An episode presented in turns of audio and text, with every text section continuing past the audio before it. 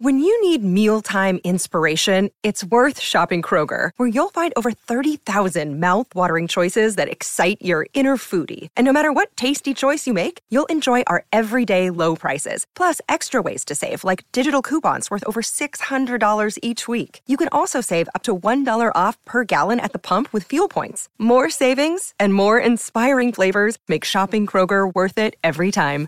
Kroger, fresh for everyone. Fuel restrictions apply.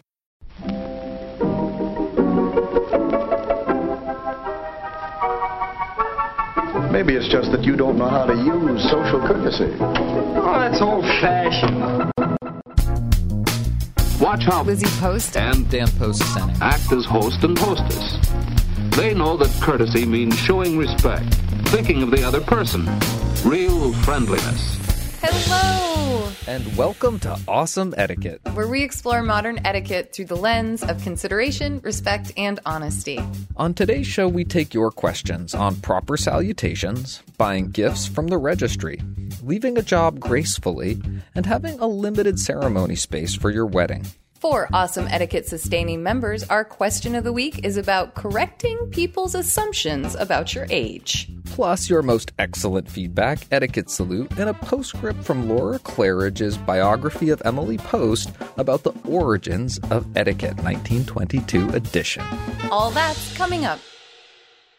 Awesome Etiquette comes to you from the studios of our home offices in Vermont and is proud to be produced by the Emily Post Institute. I'm Lizzie Post. And I'm Dan Post Senning. Hey, cuz. How's it going? It's almost like we didn't just talk to each other. I know. um, no, it's it's it's going well. Uh, this week this week marked the wrapping up of the the writing of all the content for the book. So the second half is now written.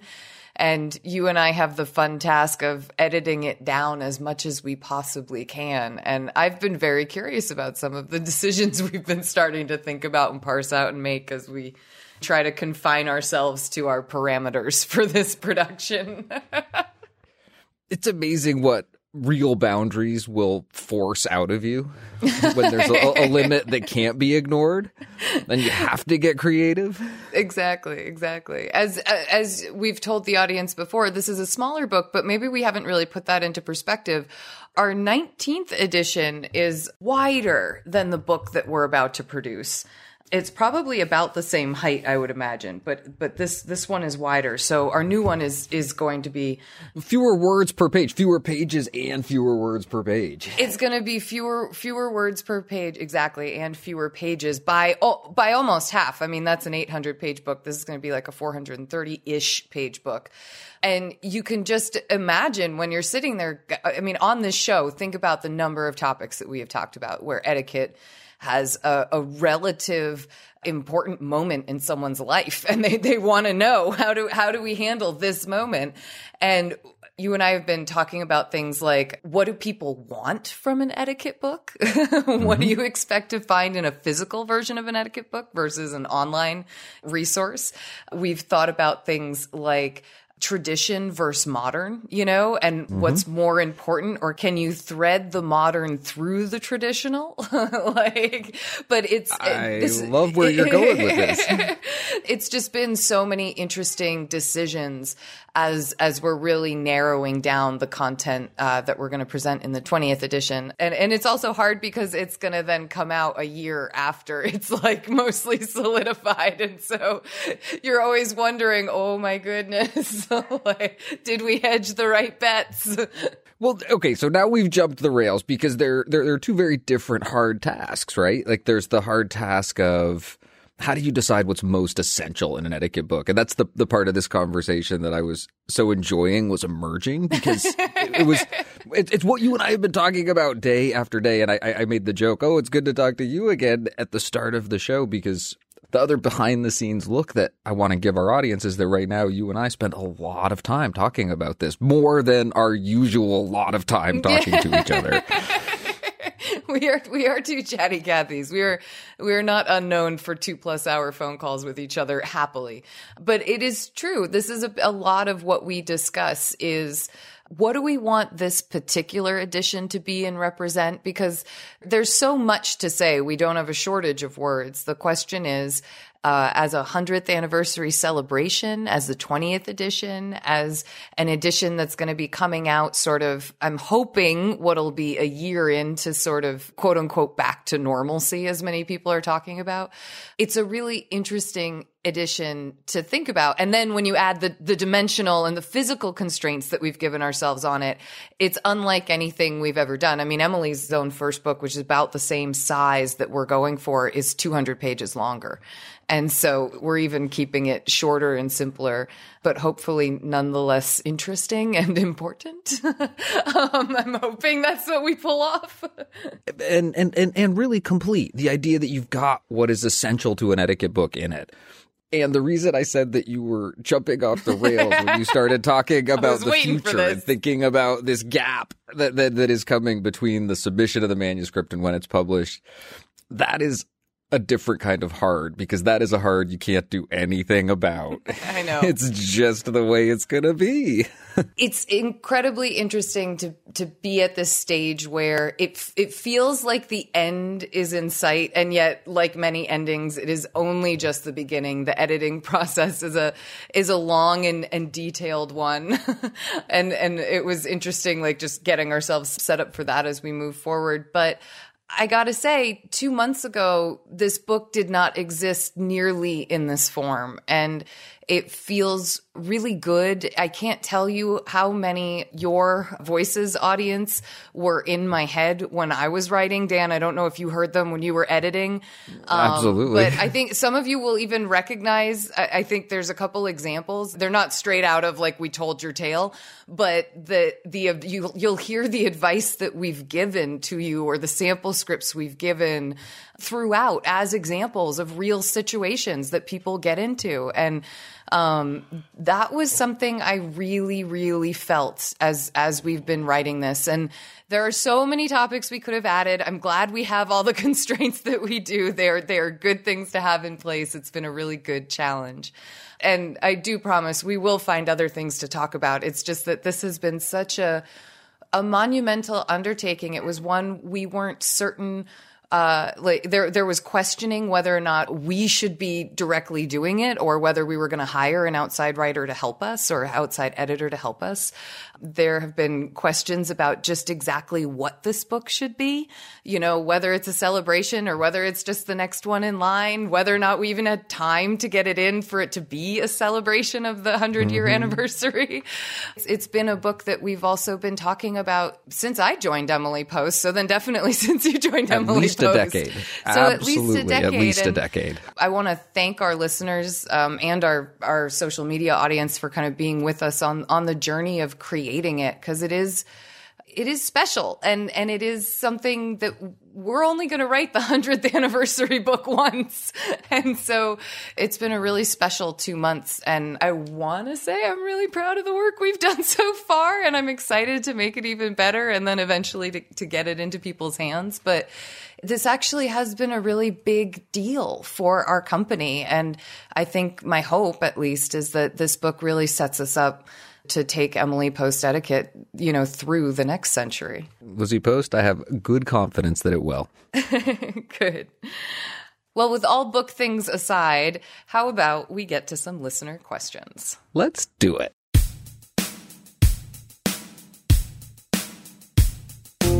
Awesome Etiquette is here to answer your questions. You can email them to awesomeetiquette at emilypost.com. Leave a voicemail or text at 802 858 KIND. That's 802 858 5463.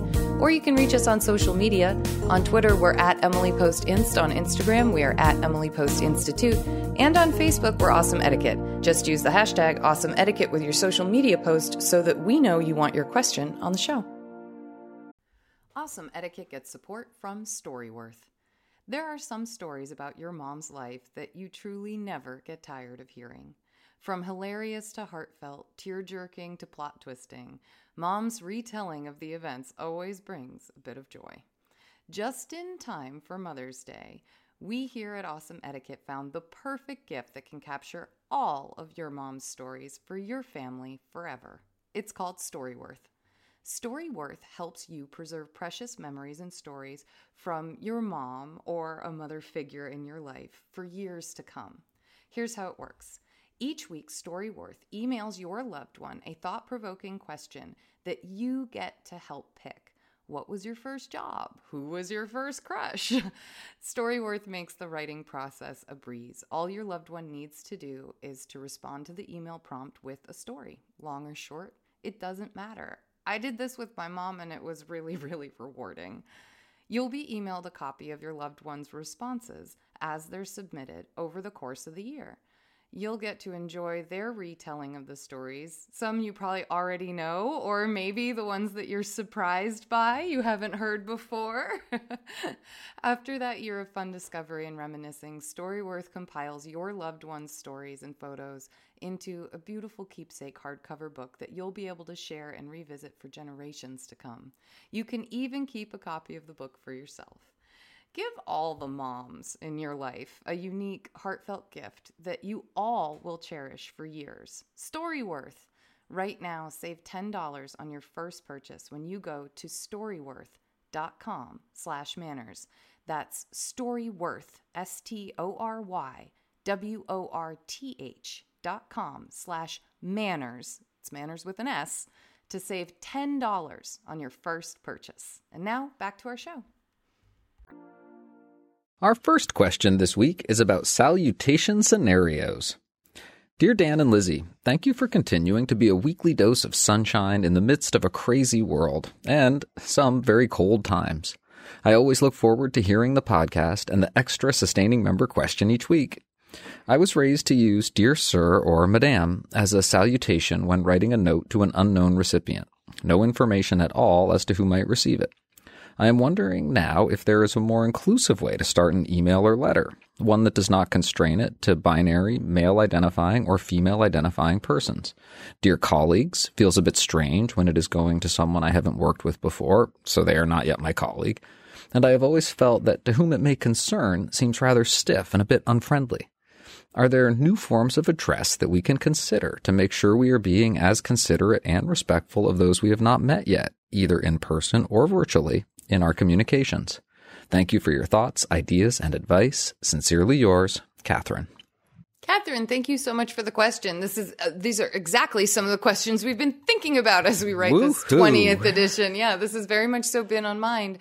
And I like the way you present it when you're doing the the email or a letter because it is a little bit different from, for instance, where you might uh, change how you greet a group, right? So rather than starting a speech to a big room of people by saying, you know, ladies and gentlemen, you might say, everyone, may I have your attention? Or, um, good evening, everyone, or welcome, my friends, you know, or eh, whatever is befitting for, for the group that you're speaking to. There, are sort of non-gendered group phrases that we can use.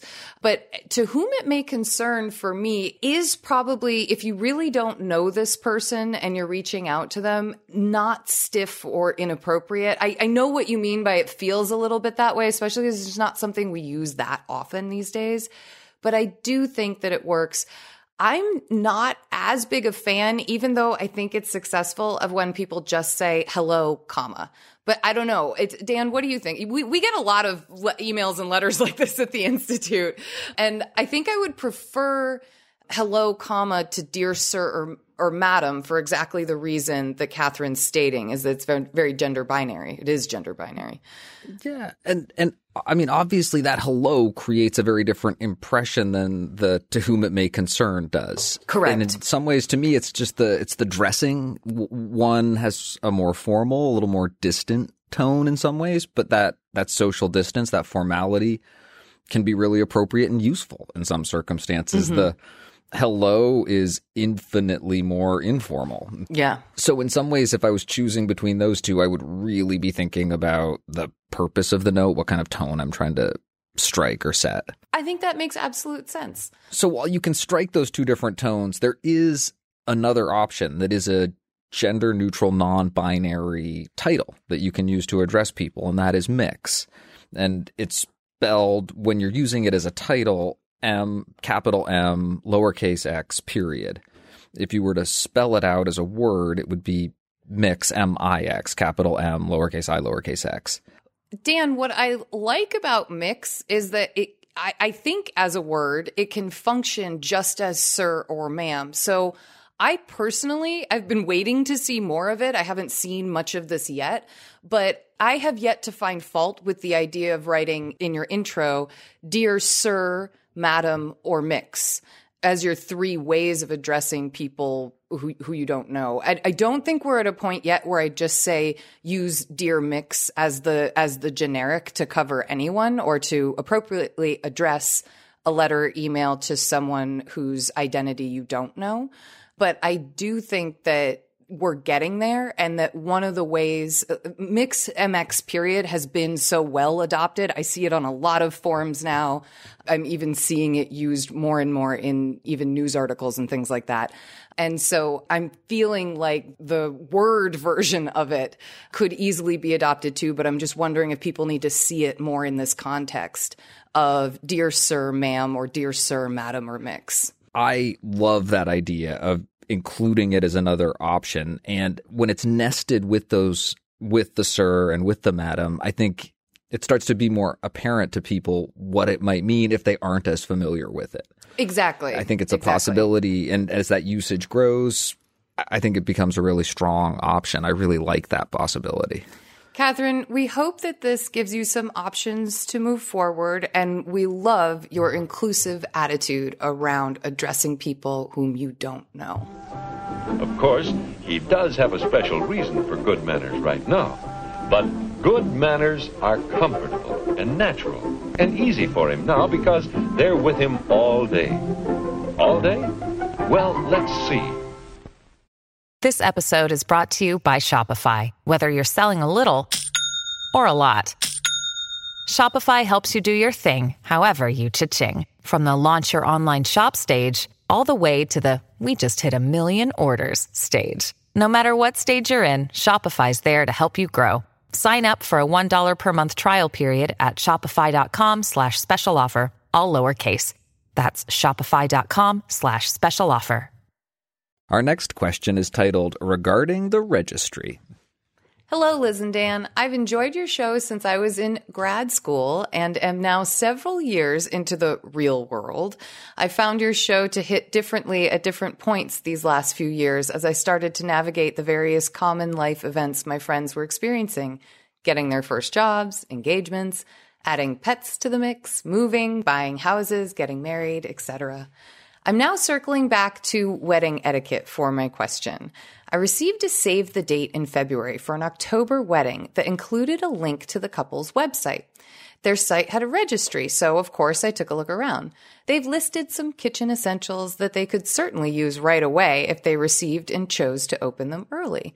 My question is, when is too early to buy gifts from the registry? And if I do send something early, should I include a note or send a message to say they can open and enjoy whenever they'd like? I've got my eye on a set of knives I know the bride to be would make good use of. Is there any reason I should wait? Is there any reason I should wait to buy and send? Thanks for all you do in making the world a better place to be. Best, Catherine. Catherine, I want you to come to my next wedding. Except I don't really want to have a next wedding, but I want to have a next wedding just so I can invite you. I don't think we've ever got this question before. Lizzie Post, I don't have think you we ever have had ever. anyone ask you when it's too early to send a wedding present? No, no, they really haven't. And it's an interesting question because you've gotten to save the date, but not an actual invitation. Ah, uh, yeah. My guess is that you like this couple enough, you'd probably want to get them a gift no matter what. But um, it's really up to you. I might say wait until you've gotten the actual invitation. But the save the date had the wedding website. The registry is there. They've already picked things. It's not like the registry wasn't there to choose from. Um, when you get the save the date, it means you're going to get a follow up invitation. It's not like a maybe you'll be invited. So it's a, it's a pretty good guarantee. And then of course, because currently there is still the obligation, and I would really like people to weigh in on whether we still think this needs to be heavily obligatory, but there's still the obligation right now of if you don't go to a wedding that you still get a wedding gift. So a lot of me like says this whole answer points to yes, get it for them whenever you want. like as as long as you've got that save the date, go for it. So, detail question in an Yeah. attempt to stump the panel. Is there any danger that having received a save the date but not the official invitation that it might be interpreted as an engagement gift? Ooh, that's a really good question, Dan, because engagement gifts aren't as ubiquitously traditional. Customary. Like- Yeah, no, that- that's- yeah they aren't um it's it's not across the board. And so it- like i don't tend to think of the registry as something that people would use for an engagement gift you might choose to a as catherine was talking about make note please please use this gift you know as soon as you get it. But then the other thing she might make note of is that this is specifically for the wedding. So she might say i'm so happy to celebrate your wedding. Congratulations like i can't you know can't wait to attend once we can all gather whatever you want to say but I kind of like the idea of waiting just a little bit to make it clear it's not an engagement gift. Again, even though typically you wouldn't, I don't think, purchase an engagement gift off the registry. I feel like the registry comes after the engagement party, but maybe I'm really wrong here. When you were first answering the question and you said I, I in your first instinct was to say I'd wait for that invitation, like a little etiquette gold star went off in my head in some way. I was like, "Ooh, that feels like the right moment for when would be the starting point for sending uh, a present." and ladies and gentlemen, this is this is why I'm in charge of the wedding advice and not Dan. He goes with ding ding ding. This intuitively felt right. No, I'm teasing you, Dan. I think there, there are lots of moments where good etiquette is out of intuition like that. And I think that um, I love the spirit of let me give early because they could really use these things. And I'm happy to do it. And I also think you'd be in good stead to wait a little bit. So if you do it now, do the thing where you just kind of make it clear that this is your wedding gift and you're really excited about the wedding. You might even say, like, I was so excited I jumped right on the registry to get your gift now, you know, and you might say something like that just to, to make it clear. Or maybe it inspires you to get them an engagement gift and a, and a wedding gift. There's nothing that says that you can't. I think you're right because that note is such an opportunity. I would not miss it. Anything that you're doing that deviates at all or requires any explanation, have some fun with it. Put it in that note and um, and enjoy sharing all those good feelings that you're having and wanting to share. Because there's one other thing that we should definitely bring up about this particular kind of gift. Oh, the knives? Yes. Yes. So traditionally, when you give someone a knife or a set of knives, you want to give them a penny. And they're supposed to give you the penny back because the, the idea or the superstition was that if you give a knife to a friend, that it is severing the friendship. And so by giving them the penny with the knife, they quote unquote buy it from you when they give you the penny back. Um, and so you provide them with the penny to buy it back. That's just good etiquette. But it's a really cute tradition with knives. And some people don't know that tradition, but if you, if you decide to, to send them, then you're not just sending them direct. It's kind of, it's a cute one to play with for sure. And Catherine, before we leave what is becoming a longer and longer answer, I also have to share with you that one of the first really nice presents I bought for Pooja was a nice knife set. And it is something that we have so enjoyed over the years that um, I really appreciate your wanting to share this with your friend and knowing how much she's going to like it. It brought me back in time to a special gift I got to give once. And all I can say is that I hope that this gift goes over just as well. Oh, Mom, Dad, it's beautiful. Oh, Eddie, look. But how did you know? I mean, it's the very one I wanted. Another day is here, and you're ready for it. What to wear? Check. Breakfast, lunch, and dinner? Check. Planning for what's next and how to save for it? That's where Bank of America can help. For your financial to-dos, Bank of America has experts ready to help get you closer to your goals. Get started at one of our local financial centers or 24-7 in our mobile banking app. Find a location near you at bankofamerica.com slash talk to us. What would you like the power to do? Mobile banking requires downloading the app and is only available for select devices. Message and data rates may apply. Bank of America and a member FDIC. This question is titled Worn Out by Working Here. Hi, Lizzie and Dan. I have a question about leaving a job gracefully. I was just offered a job in another state and need to let my current employer know. I am anticipating that my boss will try to come up with some reason for me to stay, like an increase in pay, etc., based on past experiences with friends leaving that office. However, I don't think he could offer me anything that would make me want to stay. I have learned what I can here, and to be honest, there are a lot of toxic people there who I don't want to be around anymore. I know he will also want to do an exit interview to talk about what I liked and didn't. Could you make some suggestions for how to address these scenarios gracefully? Thanks, Anonymous. Oh, Anonymous, this is a really good thing to be thinking about ahead of time, to be preparing yourself for. And I know my cousin and his very skilled business advice. And cuz let me take a stab at this one.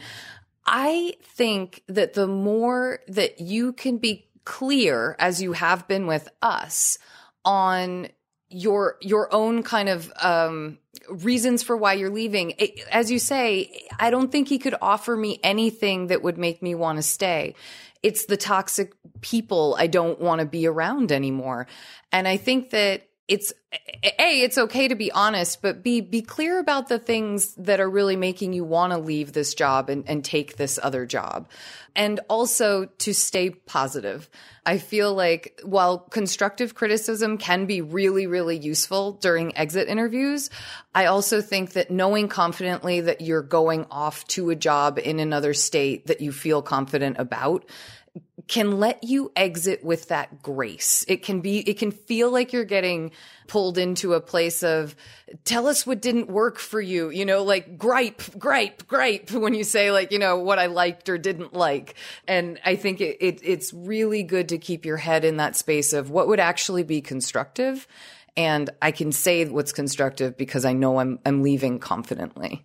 About the only thing I can add to that is to really reassure you that by being honest and forthright, you are doing the best you can for the organization that you're leaving.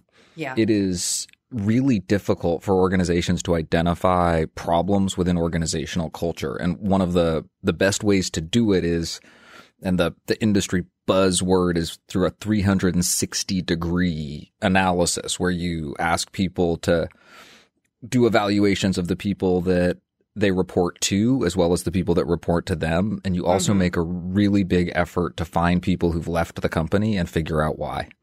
And oftentimes that's one of the most difficult tasks for people when they're trying to identify problem spots in organizational culture.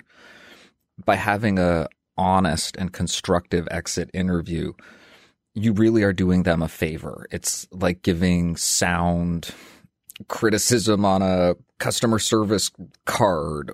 People want to know. They want to know how to get better. And if they don't, then it's their loss. You've got a good job in a new place. Obviously, as Lizzie said, you don't want to burn bridges behind you. The world is a small place. You never know when you might want a recommendation or your networks might reconnect with people at a job you used to have.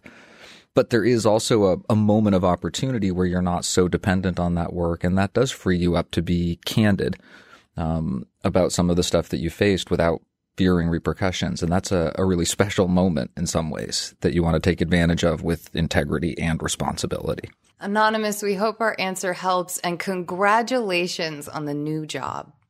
Before we go on with the next exercise, I'd like to make one of my little speeches. This is your first course in preparing for an office job. You're starting a new career. It can be fun or it can be hard.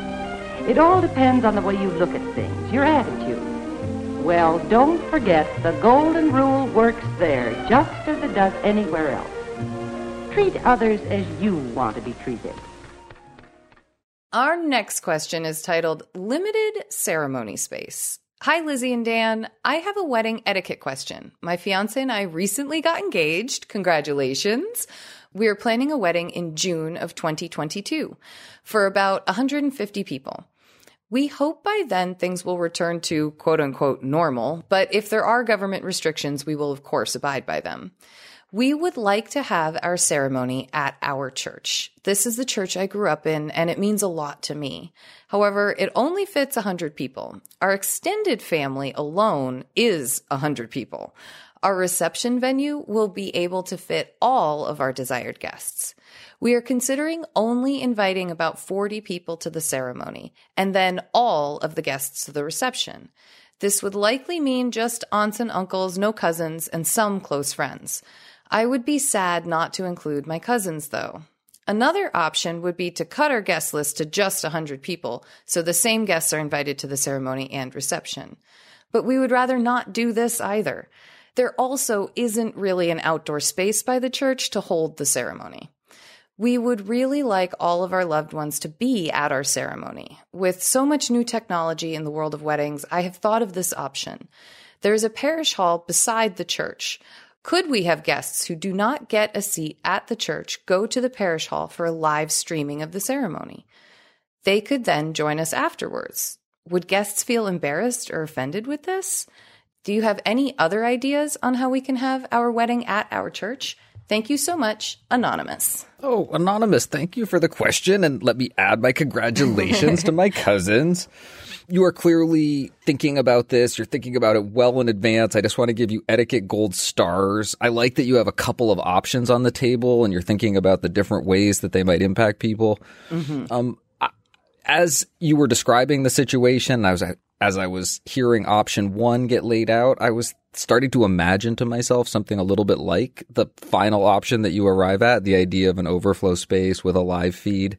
Nice. And uh, it's it's something that in some ways kind of happens already. I think it's a good idea. I think it's from my perspective what I'd probably be going with and I I can't say whether all guests would feel embarrassed or offended, but I know if I personally were sitting in that space and I was aware of some of the constraints that you were dealing with, I would not be embarrassed or offended. Lizzie Post, how are we doing in the, the big picture of, of etiquette around weddings here? I think pre- pretty good. It's it's not unheard of to have a um, a wedding reception be a different size from a wedding ceremony there's and it's it's gone both ways in the past but sometimes the the actual house of worship only allows people who are members of the house of worship into it. So that's one place that we see this happen. Sometimes it's the size of it as as you're mentioning here that the place that we want to get married is really important to us but they only allow so many people. And when that happens the way you handle it is you send everyone who's coming to the reception gets what's called a reception invitation. And that literally has the wording on it. So and so and so and so request the pleasure of your company at the wedding reception for. And that's really an indication that this is just a reception invitation and it lists the reception venue then you would then to the 40 guests that you're talking about just having at the wedding, you would reach out to them directly or via like a handwritten note or an actual phone call or a face to face conversation to let them know that they are invited to the ceremony and when and where it's taking place. But this is a little bit different.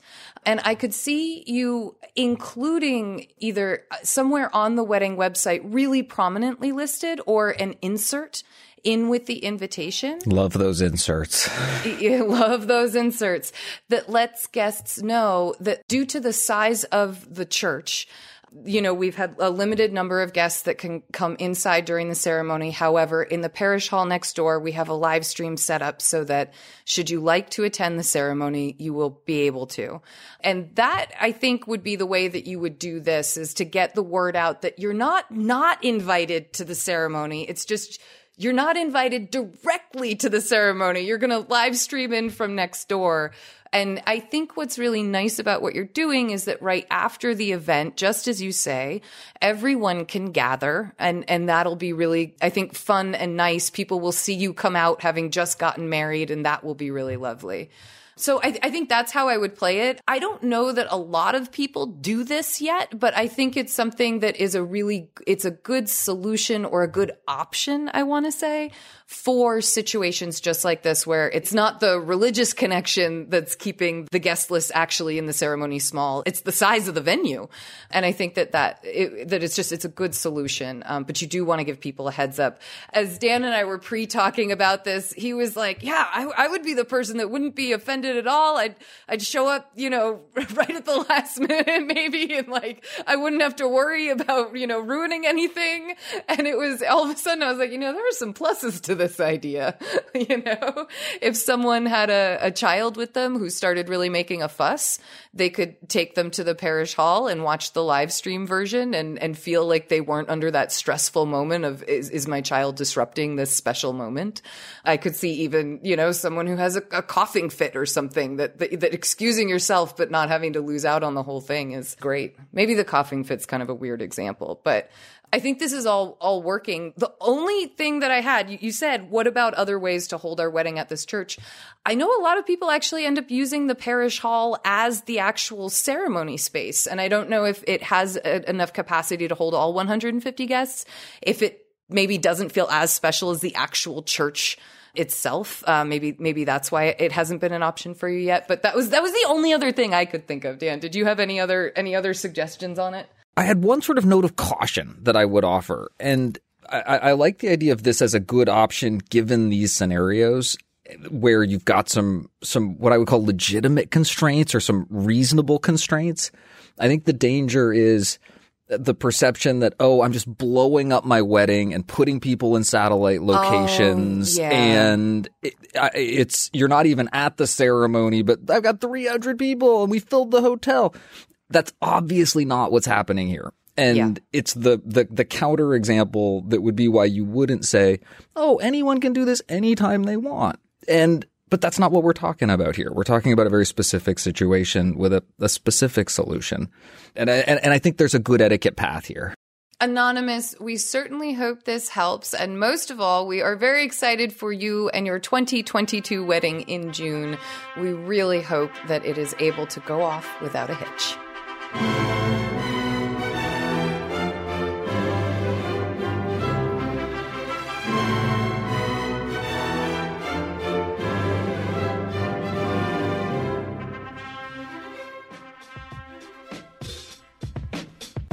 Thank you for your questions. Please send us updates or feedback on our answers to awesomeetiquette at emilypost.com. You can leave us a voicemail or text at 802 858 KIND. That's 802 858 5463. You can reach us on social media. On Twitter, we are at Emily Post Inst. On Instagram, we are at Emily Post Institute. And on Facebook, we are Awesome Etiquette. Just use the hashtag Awesome Etiquette with your post so that we know you want your question on the show. Love awesome etiquette, please consider becoming a sustaining member by visiting us at patreon.com slash awesome etiquette. You'll get an ads-free version of the show and access to bonus questions and content. Plus, You'll feel great knowing you help to keep awesome etiquette on the air. And to those of you who are already sustaining members, thank you so much for your support. It's time for our feedback segment where we hear from you about the questions we answer and the topics we cover. And today we hear from Jessica on people borrowing expensive items. Hi, Lizzie and Dan. I just started listening to this week's episode and had to write you with feedback for Tracy, who asked about lending out her expensive smart bassinet. I'm familiar with the product also, and she's right. It is expensive. If I had one, sorry, if I had one, I'm not sure I'd be comfortable lending it out either. Something she could suggest to anyone asking to borrow it is that they could rent or borrow one from elsewhere instead. The manufacturer itself rents them out now, so that's one option. But I've also heard of many companies whose HR departments have bought a few of these smart bassinets for their employees to use. It may be worth suggesting to any of her friends who ask to borrow the bassinet to reach out to their own employers or their partner's employers, HR, to ask if a smart bassinet is available through them. It may even inspire those companies to offer this benefit, especially as many of us are still working from home. Any little bit helps when it comes to baby and child care. Hope you're staying warm and have a great week. Jessica. Ooh, that is very cool. Jessica, thank you for the feedback and the hot tip on the smart bassinet, or we'll call it the, the ringing second endorsement the borrowing and lending of baby gear is such a thing. And I could definitely think of a couple items that we got that came with very specific instruction to treat them well and that they Ooh. would be returned. Ooh. To be lent to other that oh there's another sister who's going to be having one and she's going to need and da da da. So you can have it, but this is limited time and keep it in good shape. I really like this idea of sending people off to rent their own. I think it's awesome. And I hope more HR departments have these incredible bassinets for their employees. I think that's that's an incredible thing right right there. Like way to way to just get more progressive about parenting US employers. Um, Jessica, thank you so much for this feedback. We really appreciate hearing from you. And thank you for sending us your thoughts and updates. Please do keep them coming. You can send your next feedback, question, or update to awesomeetiquette at emilypost.com. You can also leave us a voicemail or text at 802 858 KIND. That's 802 858 5463.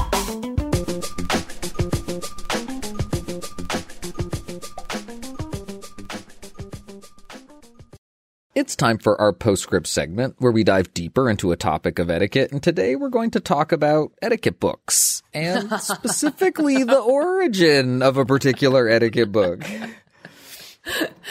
We have been talking a lot about what it's like to write the next edition of etiquette from scratch at an unprecedented time. And we thought it would be really cool to check in with the official authoritative biography of Emily Post written by Laura Claridge and to revisit what the landscape was around the topic of etiquette when Emily wrote that very first book. Lizzie so Post, this, do you want to take us away? I will. This section begins on page 247 in the middle of a section that's about the sort of other etiquette work that was out and about at the time that Emily was was writing. So it begins by the early 19th century, Manhattan bookshops and newsstands overflowed with books and articles on good form and proper social usage. Such etiquette writers were talking to the new Americans, unaccustomed to being quote unquote in society. These social novices, as they created a uniquely blended middle class, needed to learn what to wear, what food to serve, and which people to invite to their parties, or they might be blindsided by those just a rung down the ladder, always nipping at their heels. The country's exotic blend of backgrounds and world cultures demanded constantly updating instructions on conduct. Manuals seem to appear non-stop, trumpeting opportunities for everyone. No matter where you came from, etiquette indicated where you could end up. As Arthur Schlesinger has maintained, the story of etiquette in America illustrates the opportunities engendered by the leveling up process of democracy itself. From 1870 to 1900, five or six books a year appeared on the broadly defined topic of manners. Then, for the first two decades of the 20th century, the subject spilled over into popular magazines, littering American living rooms, driving the quest for the good life until the First World War, when there was a predictable lull in inquiries on local behavior. By the time that Emily Post was asked to write her book, the market was bulging again, full of volumes that as far as she was concerned, were second rate. Her assessment was correct, according to most historians. Few of the hundreds of etiquette books published in America since the time of Jackson left any more than a thumbprint on American behavior until Emily Post came along in 1922, according to the historian Esther Aresty. Then, in the way that Victrola identified phonographs, Kodak cameras, Frigidaire refrigerators, and Kleenex cleansing tissues, Emily Post became a synonym for etiquette. Purchasers of her book rarely ask for it by title, let alone its full title. To ask for Emily Post was sufficient. Ah, and maybe it still is. Boy, if that doesn't paint her standing out from the fray. like... Thank you, Laura Claridge. We really appreciate the perspective. We do, we do. but it's it's interesting to think about the idea that there was so much etiquette advice out there at the time, as as Laura Claridge's book points out, and as other historians have pointed out. When Emily Post came along, she really set herself in and the world chose her and her advice as as sort of the go-to or not the world but the American world at least and it's so interesting because I remember in our business when the internet first came along and the idea of putting Emily Post online happened. And not long after came came the whole like world of, of blogging and everything. And you started to see all of these etiquette experts and, and etiquette aficionados popping up giving etiquette advice. And the internet really created this space where all of a sudden anyone could be an etiquette expert. And so it was, it was really interesting to see how that played out and where the Emily Post brand and name held up where it it made room for others and absorbed a lot of others and just what happened and it's it it's not something I would have thought that Emily herself had to deal with back in the day but this this passage really proved me wrong. I was also struck with how familiar some of the descriptions of America in the 1920s sounded to the America that I feel like I live in today. Super diverse. Um, a bustling place, super diverse, global, changing all the time. I just think it's a such a dynamic uh, society that um, I'm not surprised that people are hungry and are thinking a lot about how to get along with each other and how to make that work. And something about this experiment is really remarkable. And it's nice to see the through lines from a hundred years ago still continuing today. It gives me a lot of, um, a lot of hope that maybe a hundred years from now, someone else will be looking back and saying, boy, those were really dynamic, exciting times. And you know, it still is really exciting and dynamic times. So looking back a hundred years, I find myself saying, here's to another hundred years. Good manners make good first impressions. And because your manners are showing all the time, they have a lot to do with how well people like you. We like to end our show on a high note, so we turn to you to hear about the good etiquette you're seeing and experiencing out in the world. And that can come in so many forms. Today, we have a salute from sustaining member David. Greetings, Lizzie and Dan. I have an etiquette salute that is a bit different, as it did not happen to me.